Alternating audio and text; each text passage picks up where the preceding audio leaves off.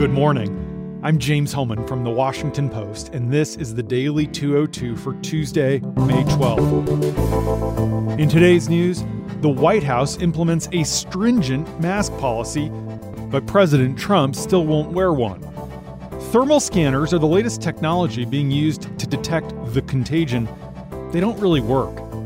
And after years of struggles amid Trump's trade wars, farmers and ranchers face their worst crisis since the early 1980s. But first, the big idea. Johnson & Johnson's race to manufacture a billion doses of coronavirus vaccine is ramping up in a small biotechnology plant near Interstate 95 in Baltimore. But even as technicians prepare to brew the first batches of an experimental vaccine, international concern is bubbling about what countries will get the first inoculations. The Baltimore plant is the second of four locations around the world where J&J plans to pump out vaccine on a massive scale, months before testing the first dose in a human being. The manufacturing head start is one part of a worldwide scramble to protect the human race from the virus, which is not expected to vanish on its own. If this novel coronavirus establishes itself as a stubborn endemic virus like influenza, medical experts say there almost certainly will not be enough vaccine for at least several years, even with the unprecedented effort to manufacture billions of doses. Scientists say that about 70% of the world's population, or 5.6 billion people, will probably need to be inoculated to begin to establish herd immunity and slow the spread of this invisible enemy. Yet, the nationalistic priorities of individual nations could thwart the strategic imperative to tamp down hotspots wherever they are on the planet, including poor countries that cannot afford the vaccine. The scenario public health experts fear the most is a worldwide fight in which manufacturers sell only to the highest bidders Rich countries try to buy up the supplies, and nations where manufacturers are located hoard vaccines for their own citizens.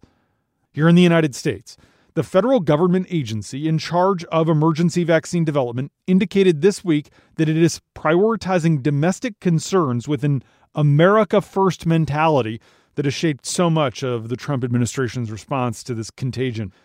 The global grab for protective equipment and ventilators that left poorer countries empty handed suggests that the competition over vaccines could be at least, if not more, fierce. Dozens of companies, large and small, are rushing to develop vaccines using different technologies and approaches. Avalere Health, a pharmaceutical consulting company, is tracking at least 120 separate vaccine projects sponsored by governments, universities, nonprofit institutes, and private companies. Large scale manufacturing capacity will be required to produce viable products out of these experiments and then clinical trials. Some vaccines may require two different doses, putting even greater strain on manufacturing capacity. Recognizing the financial and logistical bottlenecks for smaller biotech companies, philanthropist and Microsoft founder Bill Gates announced last month that his foundation will make billions of dollars available to help seven undisclosed companies build out their manufacturing capacity. Now, the race for a vaccine is full of risks because no one knows which projects will pan out. That forces companies to scale up to produce millions of doses of vaccine that might end up being totally worthless. Another risk is that the United States might not be well positioned if the best vaccines end up coming from other countries or international collaborations such as a development and manufacturing cooperative deal that world leaders pledged billions of dollars toward this month at an online event the Trump administration decided to skip. The U.S. could be left in the cold if vaccines developed here as part of a go it alone approach turn out to be less effective than those being produced in Europe or even China. A top executive at Johnson & Johnson did not commit to specific volumes or timing of delivery of the vaccine in the US, citing the need to evaluate global priorities to stop the pandemic.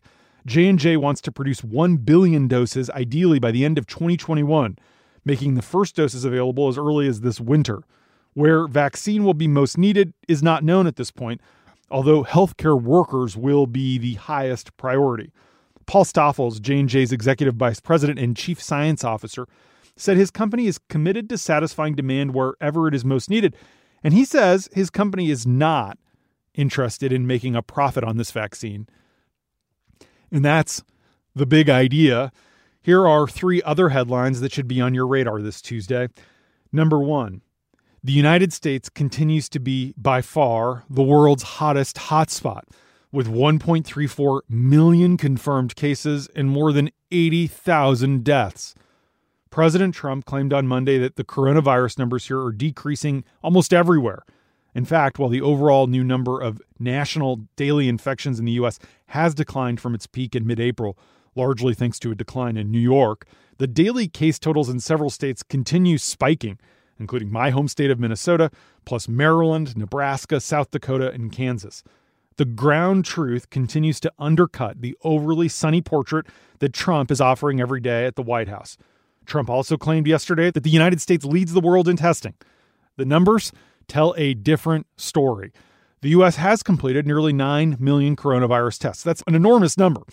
The figure, though, is equivalent to just 2.7% of our population. These are far lower numbers than per capita testing rates other places. In fact, more than 30 countries have higher per capita testing numbers than we do. In tiny Iceland, the figure is an extraordinary 15.4%, although that's 54,000 tests across a population of 352,000 people. But Italy has conducted tests of 4.3% of its population, and Germany is at 3.35% of its population.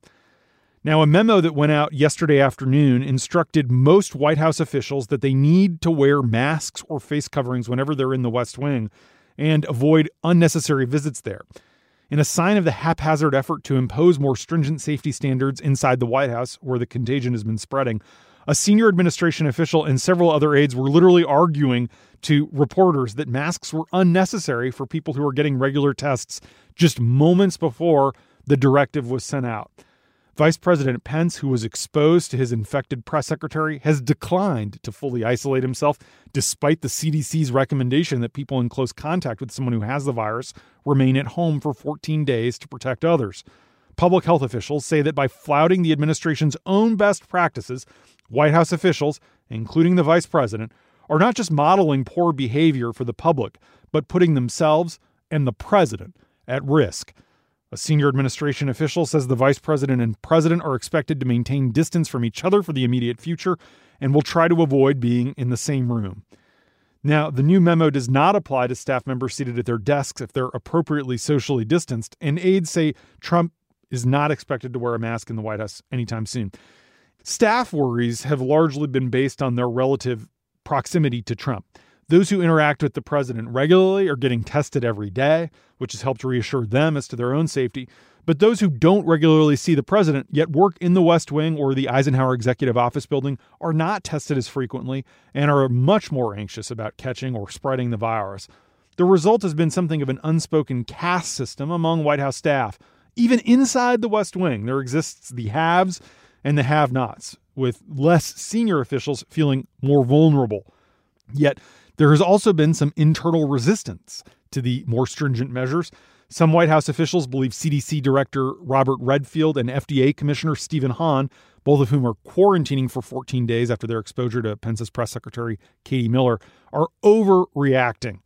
Because the president is often swayed by those in closest contact with him, aides and advisors have felt particular pressure to stay as physically close to him as possible.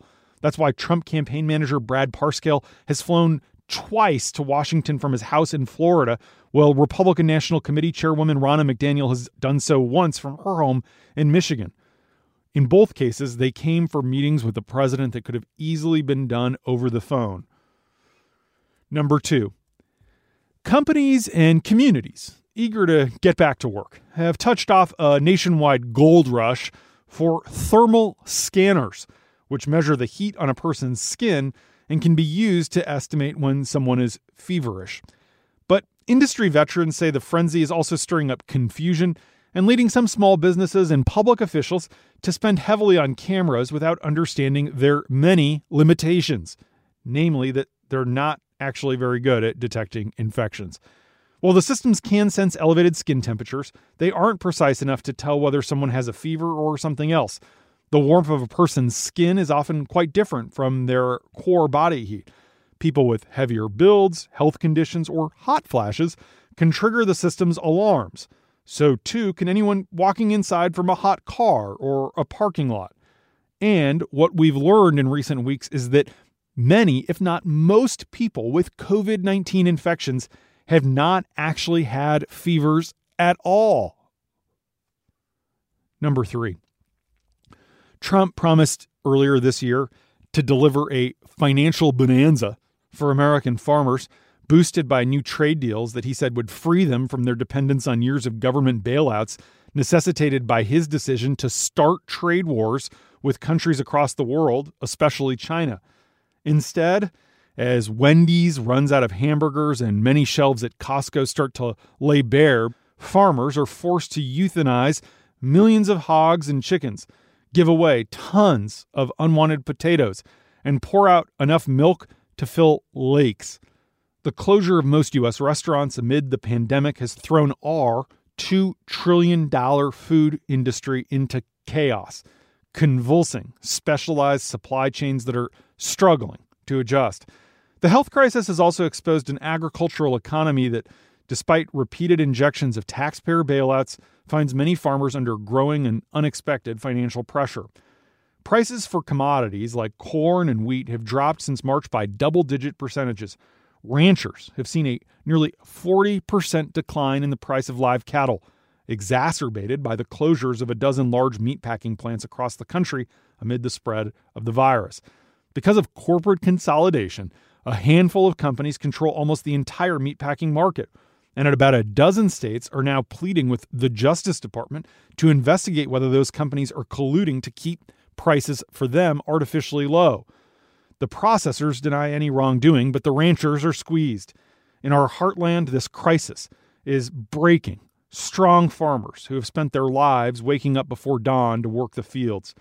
Scott Blubaugh, a 55 year old cattle rancher and a crop farmer in Oklahoma, said last year's trade war payments from the government covered only about 60% of his lost soybean sales.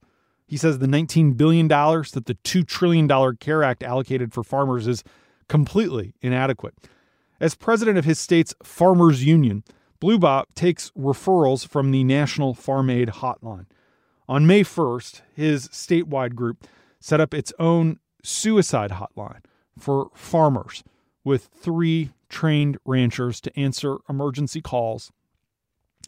The memory of one recent call has stayed with Scott, who recalled that a man had a gun loaded and his wife called Farm Aid for help.